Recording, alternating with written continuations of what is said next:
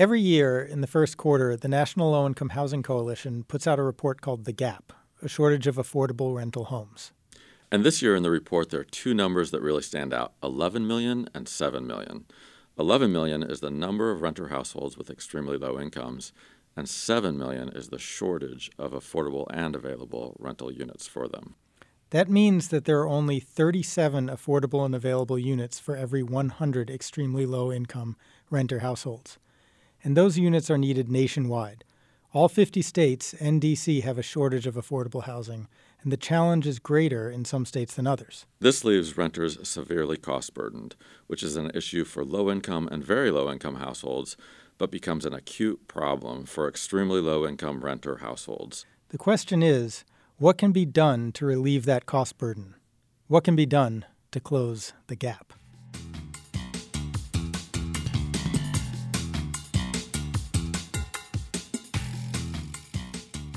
Welcome to the Freddie Mac Multifamily Podcast. I'm Steve Guggenmos. And I'm Corey Aber. Today we're going to talk about the shortage in affordable housing for extremely low and very low income renters and what can be done about it.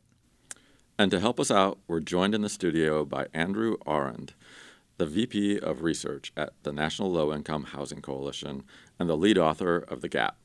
Andrew, thanks for joining us. Well, thanks for having me. Absolutely. So, that 7 million number, a shortage of 7 million affordable and available extremely low income renter households, that's a staggering number. What does this tell us about the market? Well, I mean, it tells us that the market um, uh, doesn't really provide adequately for those with the lowest incomes. And so uh, we do this report uh, every every spring or every uh, March actually, and we look at the rental homes that are affordable and available to the lowest income renters. And so those are renters who have incomes below poverty or below 30% of their area median income. And just to give that some context, a family of four that would be extremely low income is not earning any more than like $26,000 a year and they could only afford about $640 a month in rent. And the market just doesn't provide enough rental homes that rent for that amount or less than that amount. Right, and it's a shrinking number all the time. And it that's that's true. Um, you know, um, we have seen a decline over the last two decades, actually, of low cost rental homes. Uh, uh, the Joint Center for Housing Studies estimates that in the last 27 years, we've lost about two and a half million rental homes that rent for less than $800 a month, uh, infl- inflation adjusted $800 a month. We lost about we've lost about two and a half million ho- rental homes, and at the same time, the rental market has added about 2.6 million rental homes that rent for more than $2,000 a month, and so you know we have the market that is providing uh, higher cost rental homes, but not meeting the needs of those with really low incomes. You know, th- there are two points about the the shortage in the report uh, that stood out to me as well. You know, so you talk about seven million uh, unit shortage of affordable and available uh, units, and an absolute shortage of three point six million. So, can you talk about the difference there? Sure. So the difference is between what we refer to as affordable rental homes and affordable and available rental homes. And so when you look at uh, the stock or the rental housing supply across the country, there's about 7.4 million rental homes that technically would be affordable to extremely low income renters. The thing is, you know, it's the private market. So many of those rental homes are occupied by households with higher incomes, and so they're not available. Out of out of the seven four million affordable rental homes, only four million of them are really available to extremely low income renters, and so that's why we have this shortage of seven million that are affordable and available, because that's how many rental homes we would need to make a, make affordable, make both affordable and available. So with with such a shortage in units that are both affordable and available, or even just that absolute shortage, uh, where do those households who uh, who make extremely low uh, incomes, where are they living if there's not enough units affordable to them? Right. So, you know, many of them are living in housing that they cannot afford. So they're severely cost burdened, spending more than half of their income on rent. Uh, some of them double up with friends or family members as well. Uh, um, so those are the two situations that we see often. Uh, you know, and uh, we estimate that about uh, 1.2 million, so more than a million extremely low income renters, are living in rental housing that would be affordable to, say, middle income or moderate income renters. And so if there was if there were affordable homes for these more than a million extremely low income renters to move to that they could afford, that would free up more rental housing in the middle of the market for other renters. And, and that certainly, I mean, like you talk about the, uh, the, the severely cost burdened households, those ones that have extremely low income and they're forced to rent something that's not affordable to them, those are by definition the severely cost burdened right. households. You know, they're spending more than half of their income on rent. You know, we often talk about the millions of uh, severely cost burdens across the country, and three quarters of those three quarters of all severely cost burdened renters are extremely low income, and that has significant consequences for those renters. Um, we know that poor families that spend more than half of their income on rent spend less on food than poor families who have housing assistance. We know that they spend less on medical care, on medicine. Uh, we know that they are more likely to have children who are in poorer health.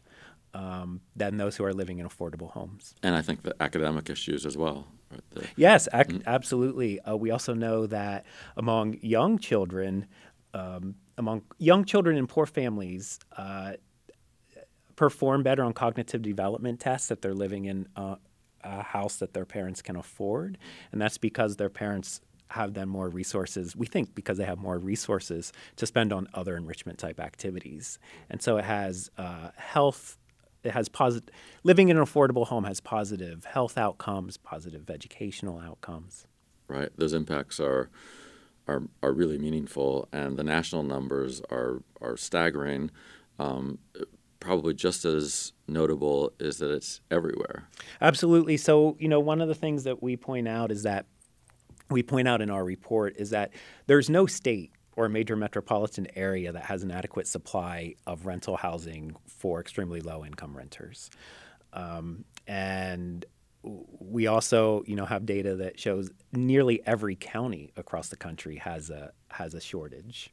So it is a national issue uh, and and the reason for that is that what what families with extremely low incomes can afford to pay in rent does not cover the costs of developing and maintaining new housing. It often doesn't cover the cost of maintaining the housing that currently exists if there's not subsidies to help maintain that housing or develop new housing. And so it really is a national problem that you find in just about every community. You know, we, we noticed right in, in reviewing your your work that know, there were some states and some localities that were uh, you know, had a much larger problem than others, and some of that seemed a little bit surprising to us. So, for example, like Boston, right? We normally think of Boston as a you know really high cost burden market, um, yet the challenge was, you know, while still great, not as great as some of uh, some of the other markets around the country. So, what what explains that? Right. Yeah, that's a question we get a lot. Uh, uh, people are surprised by that, and one thing you're right. We do point out in the report that it's not so much that they have an adequate supply; it's that they have a least severe shortage or, or a, a shortage that is not as severe as other places. And the reason for that is that there are um, a, a, place like Boston has a greater supply of subsidized housing uh, what we see is in older cities and in older regions that were established at the you know that, that were well established places uh, when we were producing more subsidized housing, like producing public housing and producing more project based rental assistance homes uh, that are deeply subsidized for the poorest renters. Older cities tend to have a greater supply of that housing. That housing still exists today, and it it helps meet the needs of extremely low income renters, and it it it really shows the importance of preserving this housing stock uh, because it is so important. Um, and we're not the only ones to point this out. HUD, HUD, acknowledges this in their worst case housing needs report that they do every other year that regions that have a greater supply of subsidized housing uh, even though there's still a shortage, that shortage tends to be less severe than in other places that uh, grew uh, after you know we quit investing in in producing more subsidized housing. Right. So so newer markets that might have a lot of newer supply, that newer supply is not going towards uh, those lowest income renters. Right, right. We haven't um, we haven't made long term commitments to developing new, deeply subsidized housing in a very long time that have been sufficient enough to to really you know make a big difference. Yeah, and I think in the report too, you you speak to. Uh, in theory, there's a roll down of apartments from uh, as uh, new units come online, then some of the older units kind of trickle down. Um, but but you took a look at that and see that there, there's sometimes pressures and sometimes it differs by market as to whether that actually happens. Right, and so you know there's there is the filtering theory that you know as you develop new housing at any price point, um, it helps all renters because you're in, you're introducing new housing into the market. People will move into that housing. They'll leave behind the older housing that they're moving out of, and it starts this chain of, of events. And so the oldest housing will filter filter down to the lowest income renters. The the issue with that is again what extremely low income renters can afford to pay in rent does not necessarily cover the cost of maintaining housing. And so you know, the end stage there of that housing, like as it reaches, so to speak, the end of that filtering process is in strong markets, there's an incentive for landlords to reinvest in that housing so they can charge higher rents to higher income households. Of course, the extremely low income renters then are left out of that. Uh, and in weak markets, you know, landlords don't have an incentive to maintain their property as housing if it's not going to bring enough, in enough revenue to cover the costs of maintaining it as housing and there may be better uses for that property in other ways. Um, so so the filtering process is important. I mean, it, it happens, uh, but it doesn't mean that it's going to adequately serve the lowest income renters. Like you say, it gets back to whether the the rental income is sufficient to cover the property operating expenses and the original development, and so that might drive ex- incentives for those uh, owners to upgrade those properties, which then reduces the supply. And strong markets, definitely. Yeah. Right. And and again, that's why it's important to have resources to um, resources to either preserve or create affordable housing um, or rehabil- re- rehabilitate housing that can be affordable. Circling back to something that you touched on before, where a number of these households uh, have big impacts to, to their uh, to their health care, to their education, and all of those kind of things. You also touched on who these households are. Right, exactly. So, you know, when we look at who are the renters with extremely low incomes, about a quarter of them are seniors, so older adults. Another 22% are people with disabilities. And then another 40% are people who are in the in the labor force. And so right there you have, you know, more than more than 85%, 86% are either seniors, people with disabilities, uh, or people of working age who are in the labor force. And then many others are either in school or they're single caregivers, single, single adult caregivers of either a young child or someone with a disability. And so that's, you know, that's who we're talking about. Um, you know, and the, the interesting thing and the important or the important thing for for everyone to understand is that you know those who are working in the labor force even and have extremely low incomes many of them are working full time and so you know we estimate that of the extremely low income renters who are in the labor force about 43% of them are working full time so 40 hours or more a week. And more than three quarters of them are working at least 20 hours a week. And the issue there is that there's a lot of low wage paying jobs that just don't don't pay wages high enough to allow workers to afford their housing. And the other thing I'll add about that is is um, you know, we we looked at uh, the ten occupations that are expected to the projected to grow the most over the next ten years, and seven of the ten occupations that are projected to grow the most don't pay a, a median wage that is high enough for a full time worker to afford a modest apartment at the fair market rent in their area. And so we see this expected growth of low wage jobs. So this is going to be a continuing and growing problem. So even even though now it's a really tight labor market, what's being added it doesn't sort of meet the, the economic need. Exactly. It, it doesn't it doesn't meet the co- the cost of living, like the cost of uh, necessities, particularly uh, housing. And I think in, as we look at markets and evaluate affordability in them, certainly these high cost markets sometimes don't appear um, as as burdensome as they might because of the income in those areas, but that actually doesn't help those households because those who are at minimum wage or in that range um, just don't get up to the levels where market rents are. Yeah, the, you know, we do another report every year uh, called Out of Reach uh, that we release uh, typically in the summer. And w- what we do there is we look at how much a full time worker would need to earn in order to afford a modest one bedroom or two bedroom apartment at the fair market rent. And, you know, as you qu- would expect, you know, the, the areas that are the most expensive are, you know, San Francisco, Los Angeles, New York, the, the typical places you would, you would think of. Uh, and and there's definitely you know an affordability problem there.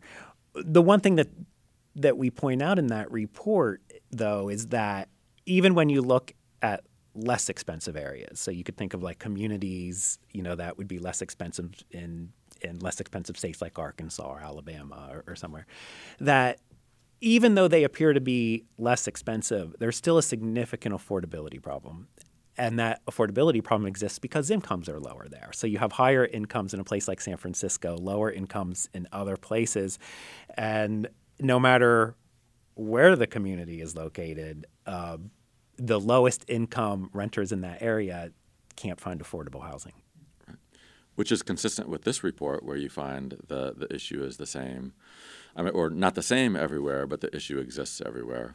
And maybe maybe that's uh, are are there um, differences that you would highlight across the markets? I know the or states that are that are notable. Well, one of the things I, um, you know, a, a lot of the, um, we looked at how this has changed in states over time. And one of the things is, you know, states seem to have followed a similar trend to one another, which is, you know, the shortage of affordable and available rental homes for extremely low income renters has increased quite a bit since 2007. Um, and we've seen that just about everywhere. Uh, it's gotten a little bit better in recent years. I think the worst year was, I think, 2013. And since then, the shortage has gotten a little bit better.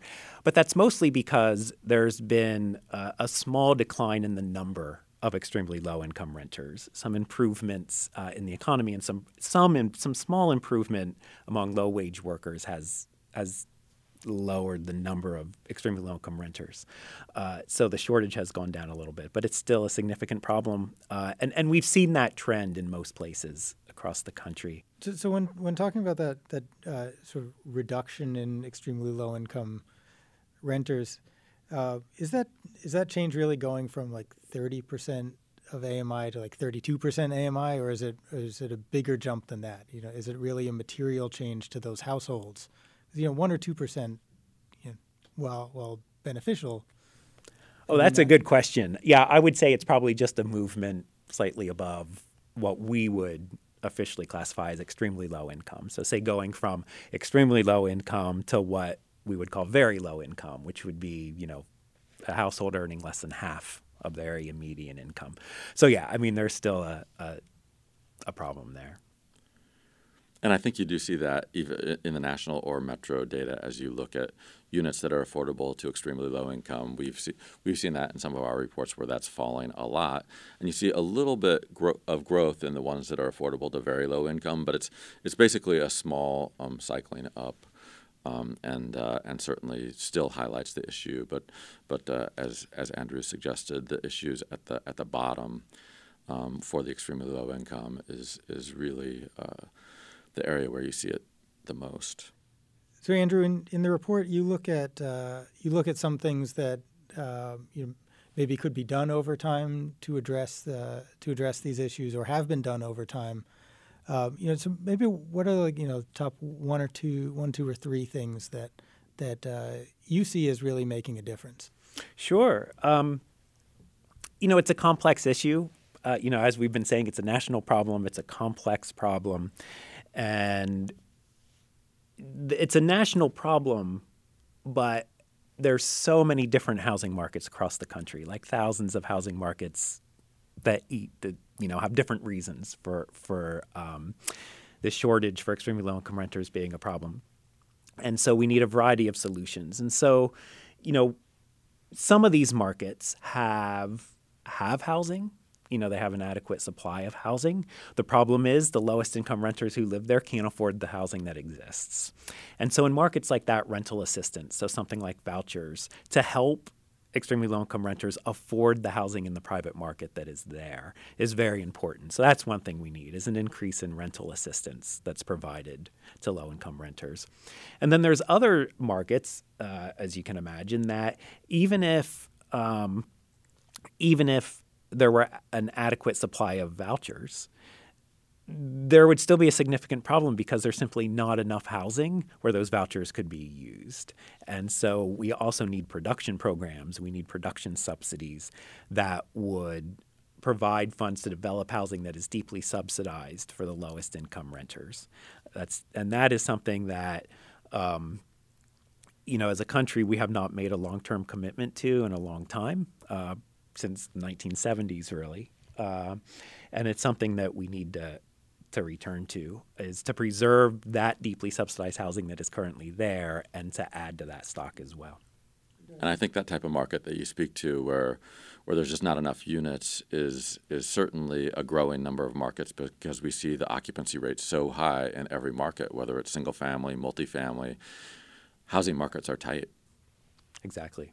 Yeah, and Andrew, you talked about uh, also sort of some of the consequences of of being uh, you know, severely cost burdened. One of those consequences being uh, on the health side.